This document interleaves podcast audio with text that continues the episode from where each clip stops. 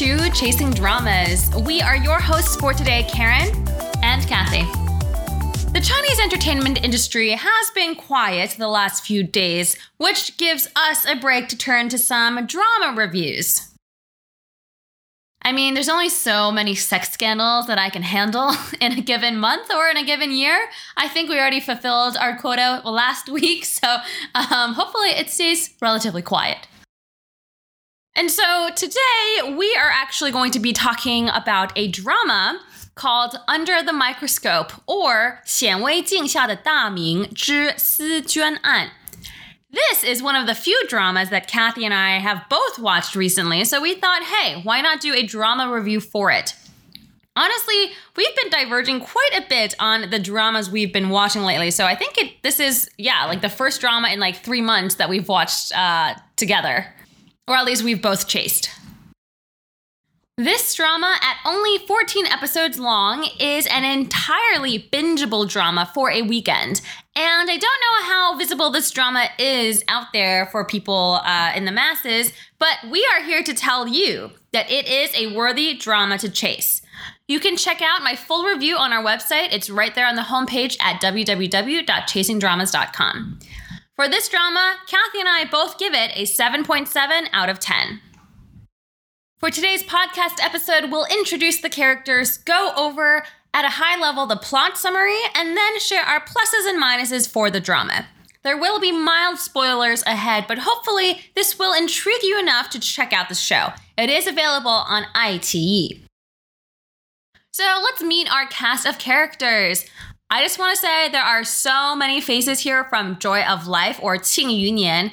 I literally felt like I was watching Joy of Life 2 because you have so many people from Qing Yunian in this drama.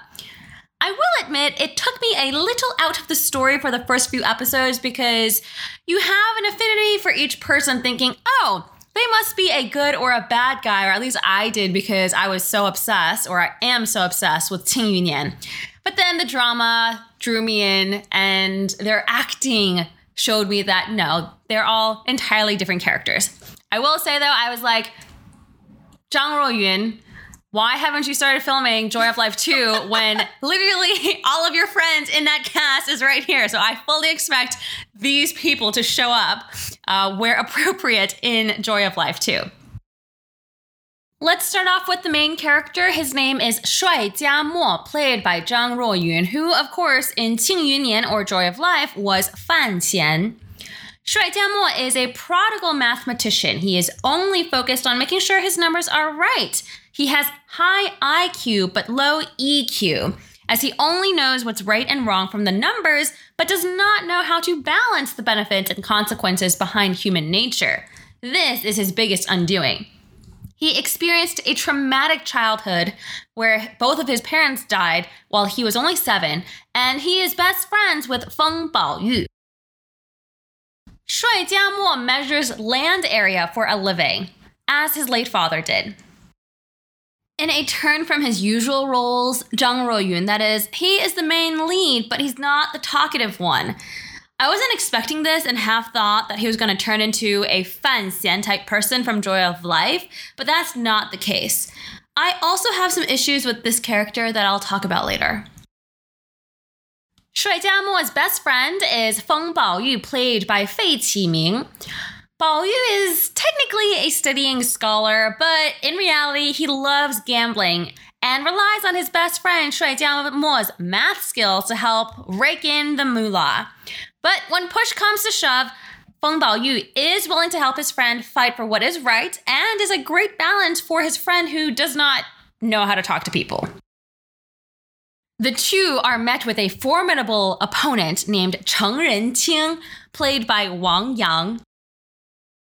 Wang Yang's character Cheng Renqing is the equivalent of a lawyer, and this individual can twist words to meet his desired result. His catchphrase is however much money you give me, I'll give you that amount in fairness. At first, this guy can seem extremely slimy and greedy, but as the series progresses, there is more than meets the eye. But I will tell you, this guy, I wanted to punch him in the face in the first couple of episodes. Wang Yang was in Qing Yunian or Joy of Life as uh, Fan Xian's good friend Teng Zijing. This just goes to show how good of an actor Wang Yang is because I was like, who is he? I totally just did not uh, expect for Wang Yang to be as kind of like loathsome, sort of, in this drama compared to Joy of Life. Also, both of these men lost a ton of weight uh, between this drama and Joy of Life. Oh, maybe that's why. I think that's probably okay. it. Feng Baoyu has an older sister named Feng Biyu, played by Qi Wei. She is the manager of a local and thriving meat curing business. She has money and brains to run a successful business, but unfortunately, her status as a woman prevents her from achieving more in life. She absolutely adores and dotes on her brother and looks out for his friend Shuai Jiamo. It's nice to see Qi Wei finally acting in dramas again. She's been mainly on reality TV shows recently, and I think she just gave birth to a son, so good for her. Her daughter Lucky, though, has caught the Chinese entertainment world by storm because of how cute and sassy she is. If you see some videos of Lucky, most people comment how Lucky is literally the spitting image of her mother. So it's like, hey, you know, if you need um, a young version of Wei in any drama, just get her actual daughter to portray her. I do enjoy. Qi Wei and Zhang Ruoyun have been on reality TV shows together, so they have a pretty good chemistry, even though they are not the CP or couple pairing for this drama. And lastly, uh, another person from Qing Yunian or Joy of Life, that is Fan Yuan, played by Wu Gang. Fan Yuan is a ruthless and calculating man. He was formerly a highly respected court official who retired to Jin'an uh, prefecture, where he maintained a highly connected web of individuals that he relied on to maintain his power and status. He is primarily focused on maintaining his power and monetary gain by asserting his influence on various spheres of society. Wu Gang is also in Kuang Biao or the Knockout, which I also saw. So I was like, oh my goodness, I see you everywhere. He also has a very distinct voice. So I was like, okay, yep, you're here. With that, let's talk about the plot. So, this drama's screenwriter, something that is very interesting, is Ma Boyong, and he wrote the book that this drama is based on. 显微镜下的大明 is a series of different cases or stories put together. And we currently are seeing only one of those stories being portrayed in this drama called Si Juan An, or Case of the Silk Cloth. At the beginning of the drama, Shuai Jiamo, who the director of this drama says essentially has Asperger's, calculates the square area for a plot of land as part of his job. But he discovers that the calculation is off compared to what official documents state, or at least he knows that he is right, but official documents say a different number. This causes him to be singularly focused on this wrong number, even as a fight breaks out behind him. He next goes to help his friend Feng Baoyu make some money at the local gambling house. They get into a tiff with the gambling house owner who accuses them of cheating, when in reality it's just that Shuai Jiamo can do math really well and can calculate the odds of his cards.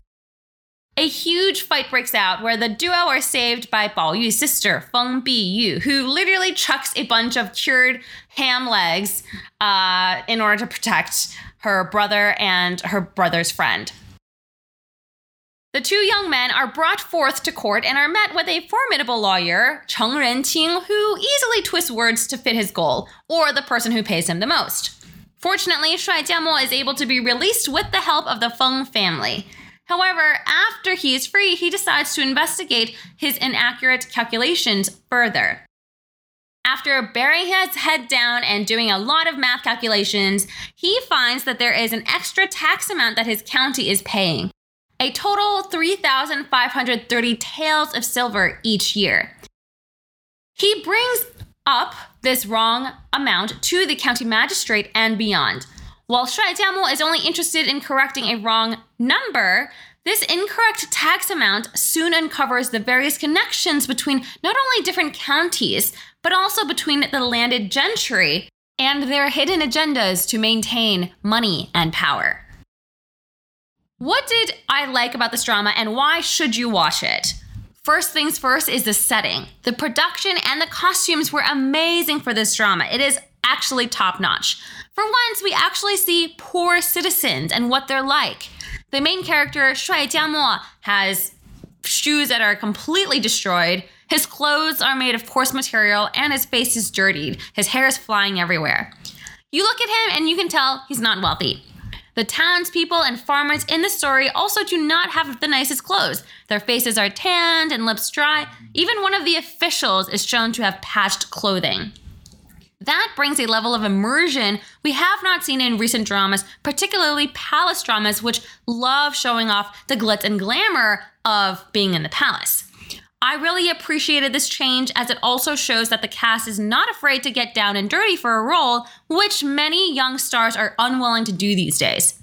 The scenery of this drama is also stunning. While some parts were filmed in Hengdian, many scenes were filmed on location in Anhui province at historical villages, and that brought another layer of beauty to this drama.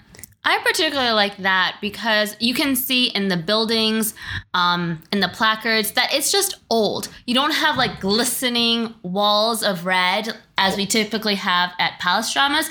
It's like walls that have moss on them or they're dampened by the river. So it really just feels lived in as a small village or small town. The other component here is also the fact that we are in the Ming Dynasty. We haven't had too many dramas set in the Ming Dynasty lately, and if we do get to talk about a Ming Dynasty drama, I'm actually really interested in maybe uh, putting this up as a contender because there's so much history packed into this one drama. I know some people liked Royal Feast, which is set uh, in the Ming Dynasty, but I, again, I feel like the setting here is more grounded since we are away from the palace.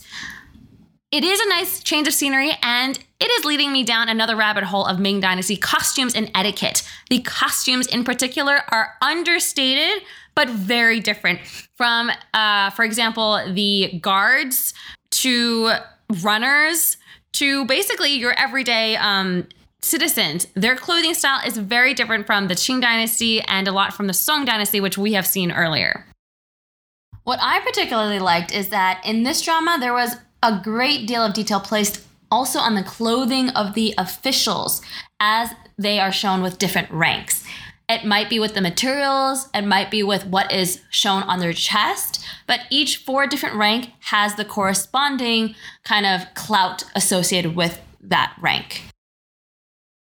We also do see that these Ming Dynasty official robes are similar to Korean or what we see in Korean dramas. And that actually might be a, a fun topic for another time, a point of contention uh, between the two cultures.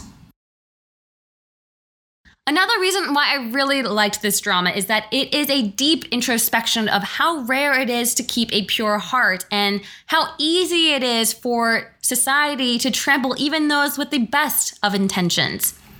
Oftentimes, Corrupt officials in dramas are painted as just officials looking to make a quick buck. It's so easy to say that this guy is a bad official because he does not want to care about uh, his citizens. In this drama, there are very few purely bad guys and also very few purely good guys. Maybe spoiler alert, Shuai Jiamo is one of the purely good guys, but it's because he does not know how to, I guess, observe human nature and is just focused on why people don't like math or that his number is telling the truth, that there is something wrong with the tax numbers. Let's talk about the bad guys. The most intriguing people in this drama are the officials who all took the imperial entrance exams and originally wanted to do good for the world, but then reality came crashing down and beat them down. How reflective is this of current society? Is basically the key question that I walked away with uh, while watching this drama. Take, for example, County Magistrate Deng or Deng Zhixian. He privately deeply admires Shuai Jiamo's mathematical acumen because he was a good math student, but not as good as Shuai Jiamo. In another world, he even says himself that he would want to be friends with Shuai Jiamo, but right now he is forced to turn Shuai Jiamo in due to the pressures he faces as a relatively new official. He is seen as a bad guy, but in reality, he's just stuck doing this uh, and turning Shuai Jiamo in because he has no other choice. Take Mao Zhixian, or County Magistrate Mao. He knows his defense of Fan Yuan is unethical, but he has no connections or money apart from his aging mother. So that means that he has no choice but to sell his soul in order to do some type of good for his county and to live up to all the suffering his family went through to place him where he is. And lastly, we have lawyer Cheng Renqing. He was once the head of his class and even got the girl of his dreams. But then his classmate, who had power and money, was able to um, basically beat him by sneaking in some cheating materials in his bag, which caused Cheng Renqing to be banished from ever taking the imperial examinations. That and the death of his wife meant that he could only make a living as a lawyer to the highest bidder, thereby turning his back on his bigger aspirations at court and even becoming a good person. Honestly, I think that's why this drama was so interesting, is because almost all of the bad guys you had to feel for them. You understood why they were the way they are, and you don't fault them entirely for their actions. Now, for the good guys, Shuai Jiamo and Feng Baoyu meet Huang Zhifu and some other officials or magistrates who helped them along in their quest to correct the incorrect silk tax number. But guess what? These officials are not doing this purely to help these two men. They don't necessarily care about this incorrect tax number. Sure, they can be seen as benevolent officials, but they are more interested in seeing how they can use this case to bring them back on top. Huang Zhifu, or you could say the prefecture magistrate, he is one step above the county magistrate. This guy in particular was just demoted from the capital and desperately wants to use this case to return to the capital. That's why he was so interested in helping Shuai Jiamo. Not because he was just like, oh wow, Shuai Jiamo is totally correct. Let me stick my neck out for him. I really enjoyed this aspect of each character that we meet, and it's not like the handsome young people, honestly, in this show, but it's actually the the older folks that are more seasoned that were the more interesting aspects of this drama. Not everything is black and white, and you really have to step back to think about why people do the things they do. That to me was pretty refreshing because most of the times we were watching a drama and the very handsome young cast are like, it's my turn. I can change everything.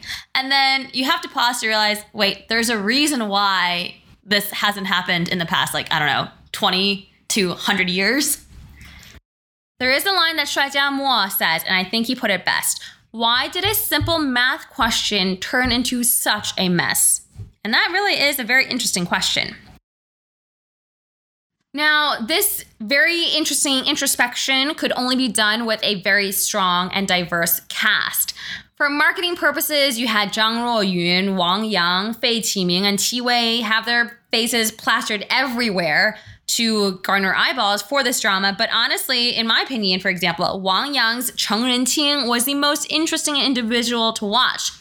Though the rest of the cast like I mentioned, primarily of the older officials we meet in this drama were just as captivating. No matter how few scenes or lines these individuals, these officials were in, they capture their moments to help draw you into their world and motivation.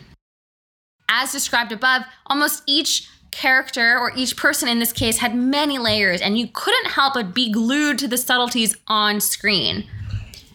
That to me also shows that each actor really spent time to understand the character he or she was portraying. Also, everyone used their real voices for this drama, so each person had to showcase their real enunciation abilities without the uh, aid of a voice dub, and that was much appreciated. We do have some hesitations though for why this drama is not rated higher even though it was only 14 episodes long, I do think there were some pacing issues. It is a small nitpick, but I did think the pace of the show uh, was a little all over the place, particularly near the end of the drama as the stakes grew higher and higher, and climactic events were met with screeching halts or else long monologues. The flashback scenes, in particular, as we discover what happened to Shuai Jiamo's parents uh, when they died, I also did think detracted from the overall story, and I wanted to keep uh, going back to the present and skip those flashback scenes. Overall, though, not a huge nitpick, but you know, it did take away some of the immersion from the drama. And surprisingly, while the more complicated math talk in this drama was limited, what scratched my head a little more was the tax and, and ministerial talk. This might actually just be a me thing, and because I was watching it in Chinese, I don't know if they do a better job with English subtitles. I was slightly confused at the different levels of court ministers and the administrative requirements of land ownership and tax requirements during the Ming Dynasty. I feel like the drama did the best they could, though, with the subject matter, so this might just be a small warning that people might get lost even with English subtitles on some of the more involved monologues about what's happening. And lastly, my biggest hesitation from this drama was the fact that I feel like our main character, Shuai Jiamo, just pushed the action along, but he was never the star of the show. Throughout the drama, it would turn to Wang Yang's Cheng Renqing or to Fei Qiming's Feng Baoyu and see their growth and how they decided to ultimately save the day. Unfortunately, Shuai Jiamo's character, or Shuai Jiamo as a character, often was just found unconscious because he just passed out. so he couldn't do anything and he would be gone for like episodes at a time. So that really to me also factored into the pacing issues of where I'm like, am I watching a story about Shuai Jiamo or am I watching like the realization that I want to be a good character for Cheng Renqing? So Cheng Renqing overall again is a great character, but I can't say the same for Shuai Jiamo. And lastly, the best stray observation, and I do write this in our uh, in my written review, is that there is an adorable kitty on screen. So, cat lovers, you will be pleased to see that a stray cat makes a actually prominent uh, character in this drama. I have seen many behind the scenes clips for this drama, and the cast loves to call this cat 女明星 or female celebrity. This was actually not the original cat uh, that was supposed to be in the drama. She was a stray cat they found on set, but had a great uh, acting presence on screen and did not uh, shy away from the camera. So they were like, you know what, we're gonna go with a stray cat and we're gonna call her a female celebrity or Nü Mingxing. And then basically, when they wrapped up filming, they realized that Nü Mingxing or this female celebrity is actually male. So I thought that was very, very cute. There's one small tidbit that I thought was hilarious in that one of the officials' wife does nothing but play mahjong basically or just gamble. And she has a very distinct Sichuan or Chongqing accent. And basically there's like a whole um, spiel about how Chongqing and Sichuan husbands are afraid of their wives. And I thought huh I don't know where they really set this whole um, place or whole drama, but the fact that one of the officials has a Sichuan wife was quite a fun watch for me. I really like that this drama did not put random filters on people's faces. So you could see literally every wrinkle, every pimple on their faces. It seems like this was like you were living in this era. Oftentimes, for like idol dramas, for like fantasy dramas, and even some historical dramas, um, I don't know why directors decide to put on this filter in which you just see like a white. nice, clean white face, which is fine, but this was, again, refreshing. And that's it for today's podcast episode. In summary, this is a fun drama to watch that we both recommend. So if there are English subtitles around that you can get access to, highly recommend spending just even a weekend to go through this drama. Let us know what you think, if you agree or disagree after you watch it, uh, and we will catch you all in the next podcast episode.